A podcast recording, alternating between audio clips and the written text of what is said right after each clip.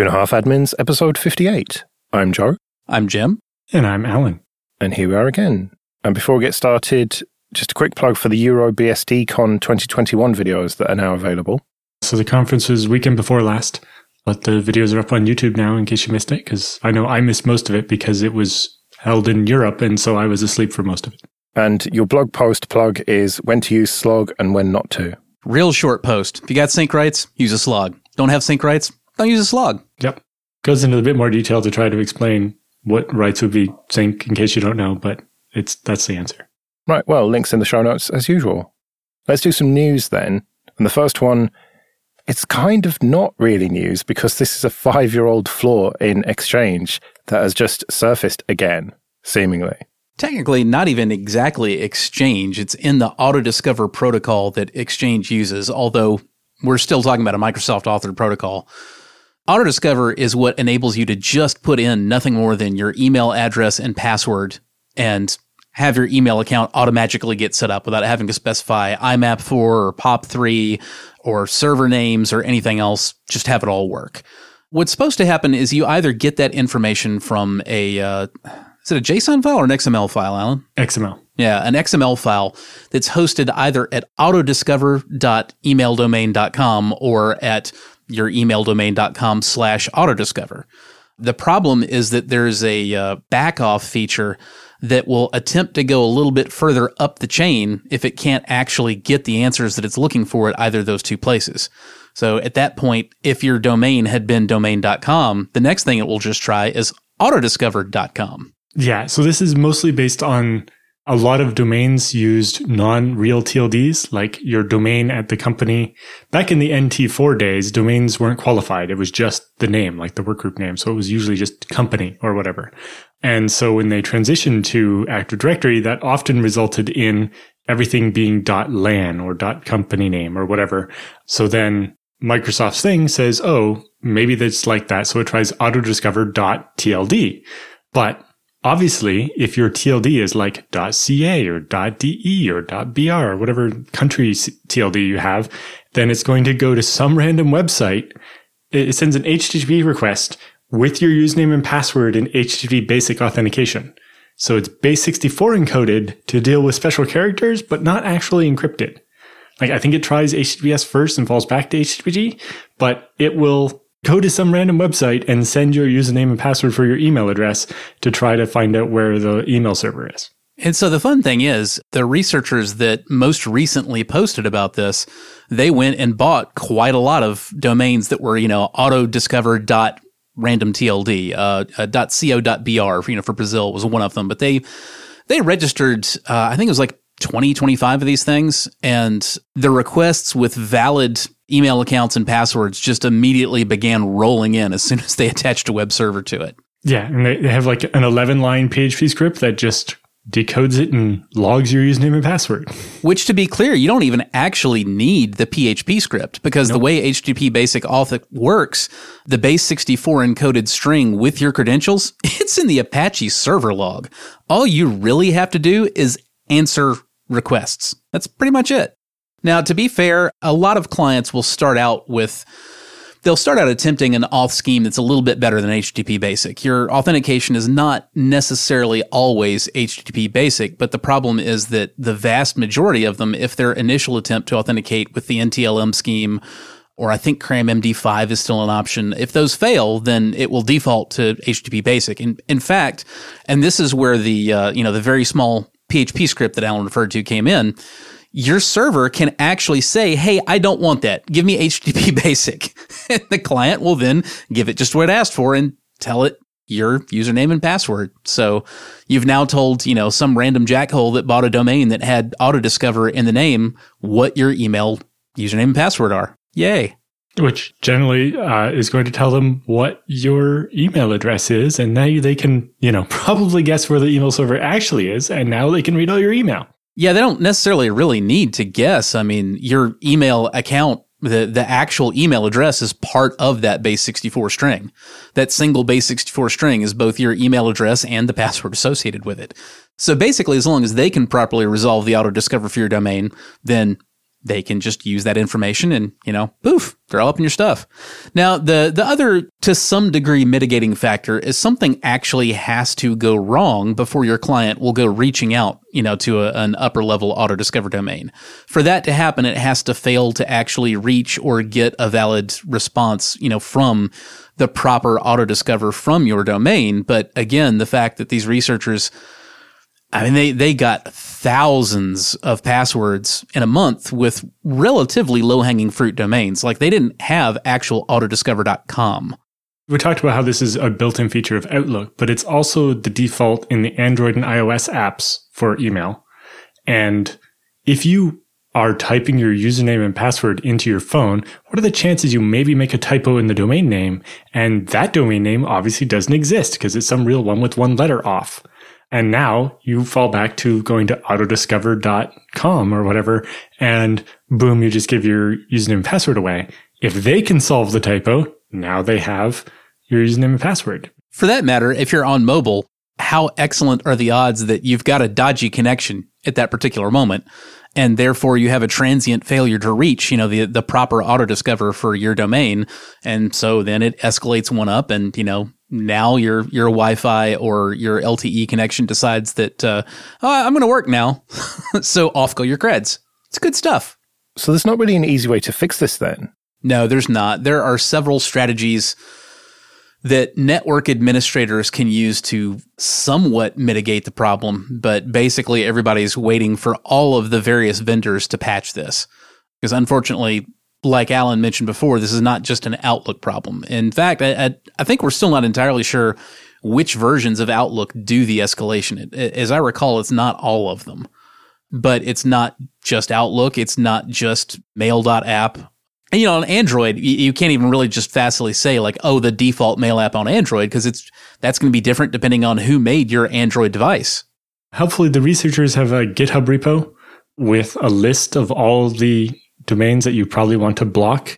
There's nine thousand one hundred of them on the list so far.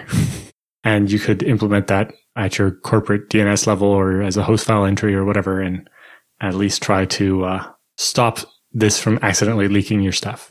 Or if you're a real jerk and you got your Wi-Fi pineapple, you know, out and about in the world, you could block all of the AutoDiscover except for the one that you own and wait for people to escalate up to it. Yeah, like use that as a list of all the ones you're going to listen on on your pineapple. I don't know how many people are actually trying to log into a an email address that contains something at accident dash prevention dot arrow. What? Some of these T L Ds have whole second levels. Like, we're all familiar with .co.uk and so on, but the, the aerospace one has like .engineer.arrow, .engine.arrow, .educator.arrow. And they've enumerated all of them. And that's why the list is uh, nine thousand entries long. Okay, this episode is sponsored by Linode. Go to linode.com slash 25a and see why Linode has been voted the top infrastructure as a service provider by both G two and TrustRadius. From their award-winning support offered twenty-four seven, three sixty-five to every level of user, to ease of use and setup, it's clear why developers have been trusting Linode for projects both big and small since two thousand three. Deploy your entire application stack with Linode's one-click app marketplace, or build it all from scratch and manage everything yourself with supported centralized tools like Terraform. Linode offers great price-to-performance value for all compute instances, including G P Us, as well as block storage, Kubernetes, and their upcoming bare metal release. Linode makes cloud computing fast, simple, and affordable, allowing you to focus on your projects, not your infrastructure. So go to linode.com slash 25a, create a free account with your Google or GitHub account or your email address, and you'll get one hundred dollars in credit. That's linode.com slash 25a. Jim, you wrote about Btrfs recently, and it pissed quite a lot of people off. Well, of course it did. Anytime that you dare discuss the Emperor's New Wardrobe, Imperial fans get kind of upset about it. Well, I did see some chatter in a public channel that someone said, Jim and Btrfs, I bet I can guess how that goes before I even read it. And someone replied, yeah, getting a bit tired of hearing the Jim and Alan bitch about Btrfs show. Well, you know, I'd complain about it a lot less if when I said fairly simple straight to the point things, like it's fine as a single disk file system, but you know, it starts getting problematic when you get into multiple disks or, you know, more of the advanced features. I get descended on by Butterfans anytime I say anything vaguely like that. And the kind of the only way to deal with it is like, all right, well, now we're going to, we're going to do a thirty-two hundred word article and we're going to post console snippets and we're going to show you exactly what happens when we do the things. And these are what I'm complaining about. I think we need to emphasize that single disk situation a little bit more, because you don't have a problem with that, right? Like it functions perfectly well and gives you next generation features and also is built into the Linux kernel. So you're not going to have the problems of Z F S not mounting properly after a kernel update or something like that. I think it's a little strong to say I'm perfectly happy with Butter, you know, even as a single disk file system. But yeah, I, I'm not going to tell you that, oh, you're going to lose your data if you put Butter on like a laptop disk. That's not really something that you have to worry about. The management interface with Butter is a screaming chocolate mess no matter what. But, you know, as far as being risky with you might lose data, no, that's not something that you really need to worry about on a single disk. The real problems crop up when you get into the multiple disk management. There are also some problems with snapshot management, whether you're on single disk or multi-disk, which I have not yet gotten into. That'll be the next article in the series. It's not a data loss risk. It's just a, oh God, this is a nightmare to try to deal with kind of a thing. The one I see is, is people in the comments are like, you know, does Z F S support using random differently sized disks? It's like, well, to a point, but, you know, it doesn't do the same thing Btrfs does, but it also needs to work. Btrfs might let you combine a bunch of random different disks, but then it tells you your file system will hold this much, and actually it won't. Was that in the article or was that later? No, Alan, that wasn't the article. That was a, that was a random tweet reply. And it's just kind of one of those random things. Like this this wasn't one of the, this part might lose your data thing. It's more of just yet another example of something that really did not get thought out and implemented properly in Butter. And you know, here we are, it's like twelve or thirteen years old, and it's still not bright enough to report correct data to the system utilities like D F.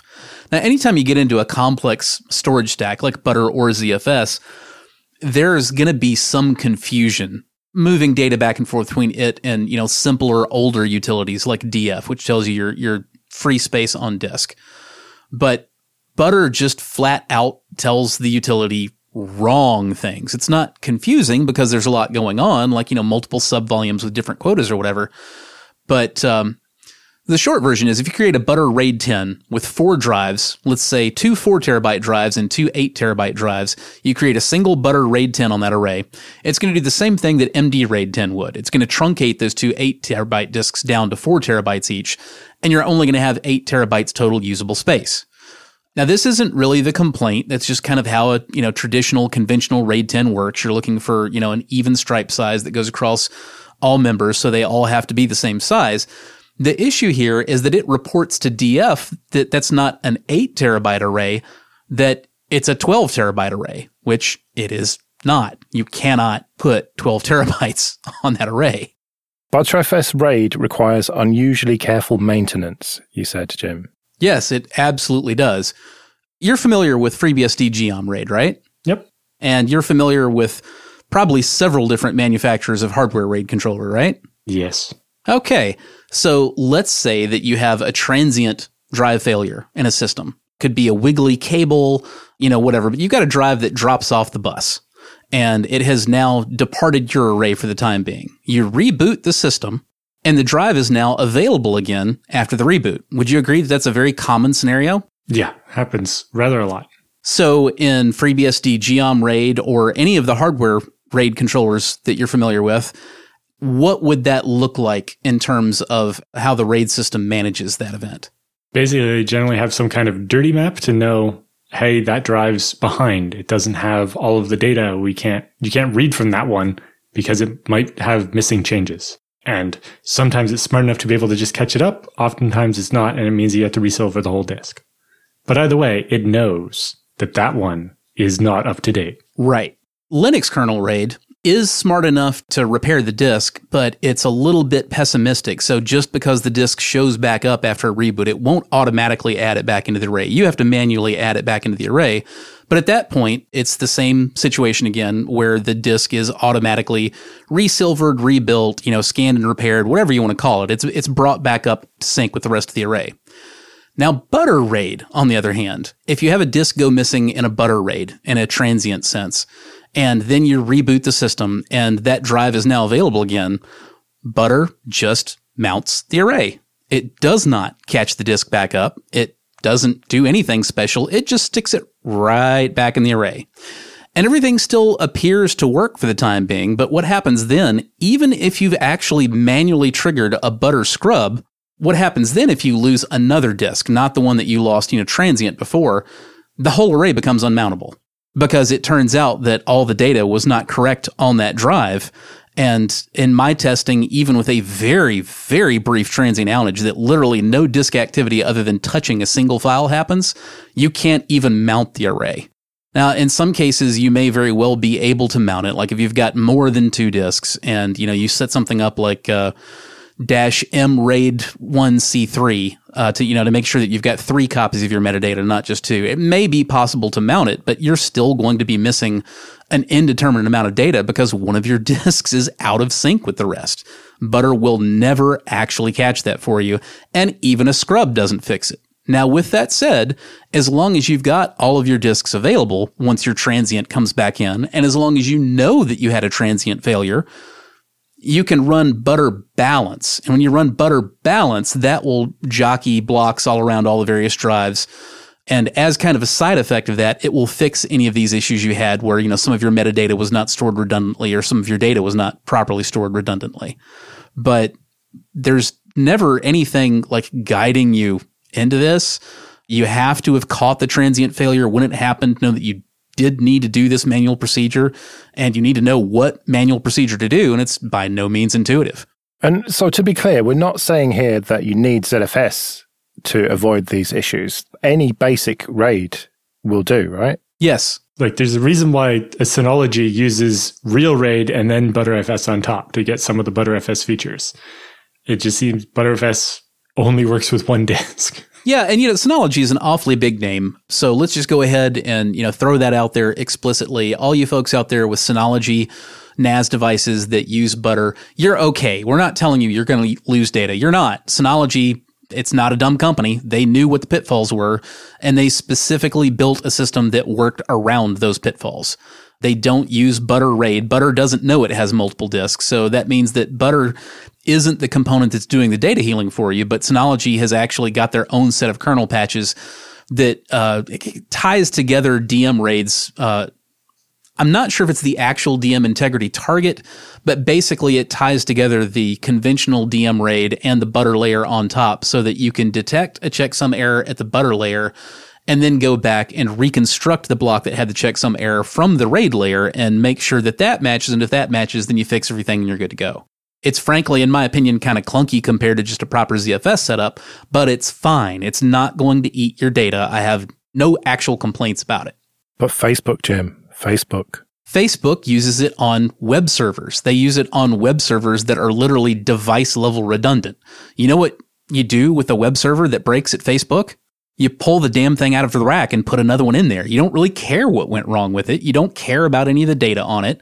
You just yank it and replace it or reimage it, whatever. But either way, I mean, you're not like, oh, well, let me figure out what went wrong with the file system or particularly care much about it. Because again, these are, you know, thousands of identical boxes in pools. These are not data repositories. Get back to me when Facebook's databases are on butter. So this is not their D Bs or their image files and video files or whatever. This is literally just serving the web page. It's app servers. Yeah. Right. Now, with that said, Facebook is a big company, and they have been trying to integrate butter uh, more and more for a long time, in part because they, you know, they actually employ Chris Mason, the founding developer of butter. I know that they have moved it further in the stack than it was a few years ago. Uh, if anybody is listening who works at Facebook that knows exactly how they're using butter and the thing we missed, you know, feel free to email in and let us know. Yeah, show at two point five admins dot com. When you look at all these vendors that are deploying butter, that is, you know, the the first line of defense for the Butterfan being like, this is fine because these big companies are doing it. They're all doing it in a way that avoid all these pitfalls. Synology and Netgear deploy Butter, yes, but they don't let it manage all the disks. They sit it atop a conventional RAID array. They also don't let you manage the Butter snapshots directly from the command line. They give you a G U I with lots and lots of guardrails on it. I don't want to spoil my own upcoming article too much, but you can basically put a snapshot of a Butter subvolume anywhere you want to on that entire Butter volume. Let's say that you've got Butter subvolumes one, two, three, and four, and you take a snapshot on four, you can put that beneath one if you want, and it's not trivial to figure out what it belongs to. It's nuts. The part I found most nuts was reading about, and you're creating the thing, and the pool itself doesn't actually have a name. Correct. There is no actual device name for a Butter array. Um, you don't really have a way to refer to it as its own thing. Now, I already I can, you know, I can hear the Butter fans getting angry at me saying that. Yes, there is such a thing as a U I D, a U U I D, universally unique identifier for that array, but you can't actually directly use that to refer to the array.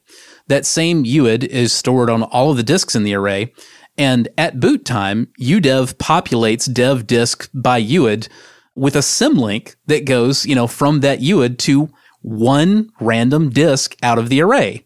So ultimately what you're doing, no matter what, is you're mounting or referring to this array by some random individual device node in it. That's the only way you can refer to it. I can see why they wanted to try to keep the normal convention, but... What normal convention? What normal convention did they keep? M D RAID doesn't work that way. Yeah, I mean, you've got a single device name for an M D RAID. You got dev M D zero. If you're doing hardware conventional RAID, uh, you've got even more separation because you've typically got to manage that directly from an application that treats it as entirely differently from the disks. And in fact, in a lot of cases, the individual disks aren't passed down to the operating system as devices at all. The only device you have is the array. Right, because you don't want the O S trying to open the individual drives. Yeah. Yeah. That's the thing that I, I keep getting here. Like, I, I understand folks who really enjoy Butter thinking like, oh, this is just, you know, another all crusty Z F S guy says Z F S is better and Butter sucks and blah, blah, blah. But these issues that I have with Butter are not issues compared to Z F S. They're issues compared with literally every other storage stack I have ever encountered in thirty working years as a system administrator. Okay, this episode is sponsored by C B T Nuggets, training for I T professionals or anyone looking to build I T skills. Go to cbtnuggets.com slash 25admins and sign up for a seven-day free trial. The on-demand virtual labs mean you can build practical experience with the commands, config, scripts, and everything you need to get the most out of each course. Another standout feature is the Accountability Coaching Service, available to all learners with a subscription, which gives you access to a real person who will help you craft a personalized learning plan and set goals, and will check in with you to keep you accountable. So start your free seven-day trial today at cbtnuggets.com slash 25admins. It includes unlimited access to all course materials, including virtual labs. That's cbtnuggets.com slash 25admins. Let's do some free consulting then, but first of all, a quick thank you to everyone who supports us with PayPal and Patreon. We really do appreciate that. If you want to join those people, you can go to two.5admins.com slash support. And remember, for five dollars or more per month on Patreon, you can get an advert-free R S S feed. So, William writes, I'm planning a new N A S for my parents. They need additional storage now that they're working from home more. The N A S will also need to run Plex for home movies and ad-blocking D N S to produce support calls.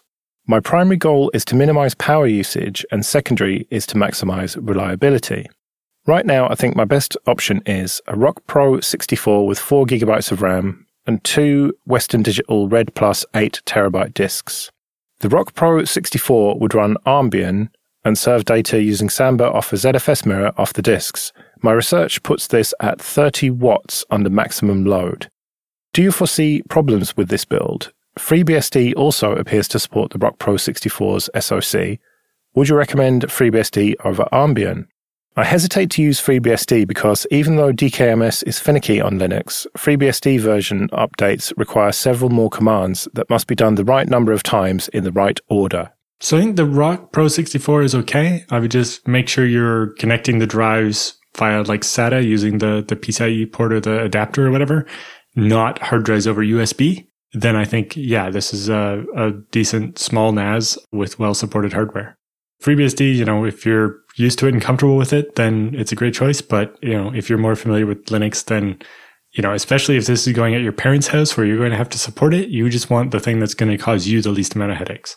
But you two have been generally down on using ARM boards as N A Ses in the past. Well, anything that where the storage has to be connected with U S B is just right out in my book. Exactly. And it's just too hard to find ARM stuff, you know, with proper connectivity. When you can find ARM hardware with proper SATA ports, then you still have a problem, but now your problem isn't necessarily so much just, you know, sheer hardware grunt, is just that the ARM hardware ecosystem is not really designed for everybody to be running the same software on all the devices to the degree that x eighty-six is. And there's usually a lot more, you know, holding your mouth just right to get the software and the operating system that you want on the particular ARM hardware that you want, and, you know, not have any extra little niggling headaches along the way. So ARM has a, a, a program called S B S A or something like that, the, the ARM Server Ready certification or whatever, that's specifically designed around solving these problems of having just a bunch of different hardware that's drop-in replaceable. It boots U E F I instead of using U boot or some custom bootloader, and it has all the basic features, and it makes a really nice x eighty-six replacement. But these are all for server-class hardware, so you're thinking like rack-mountable things with loud fans and the opposite of what people are trying to do when they're building these small home N A Ses. I've been playing with a one hundred sixty core ARM server that's a great drop-in replacement with none of these headaches, but obviously totally overkill for running a Plex at your parents' house uh, in a thirty watt power budget. Well, my N A S is a Celeron, I think, a J eighteen hundred, which is originally a media center board that's really old and really underpowered, but it doesn't use much juice to actually run it. It's passively cooled, totally silent apart from the disks.